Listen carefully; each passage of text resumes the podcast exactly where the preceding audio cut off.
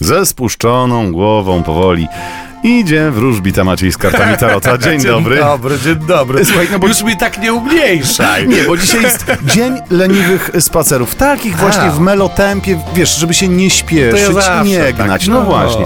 Powoli, spokojnie. Po co się pocić? Dokładnie, bez niepotrzebnego stresu. Poproszę o horoskop na poniedziałek. Zapraszamy. Horoskop wróżbity Macieja w Meloradio.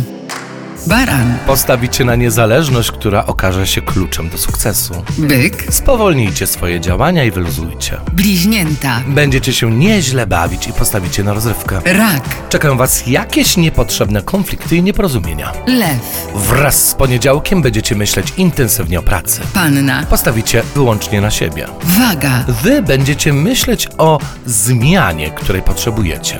skorpion, Nie myślimy o tym, co złe, co wydarzyło się w ostatnich dniach, tylko myślimy o nowej, lepszej drodze.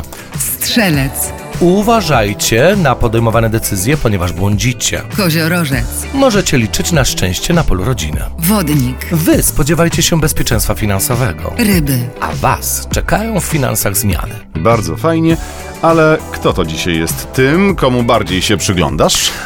Zodiakalne lwy, które na dziś mają wylosowaną kartę diabła, a diabeł oznacza głównie ego w tarocie, oznacza myślenie głównie o sobie.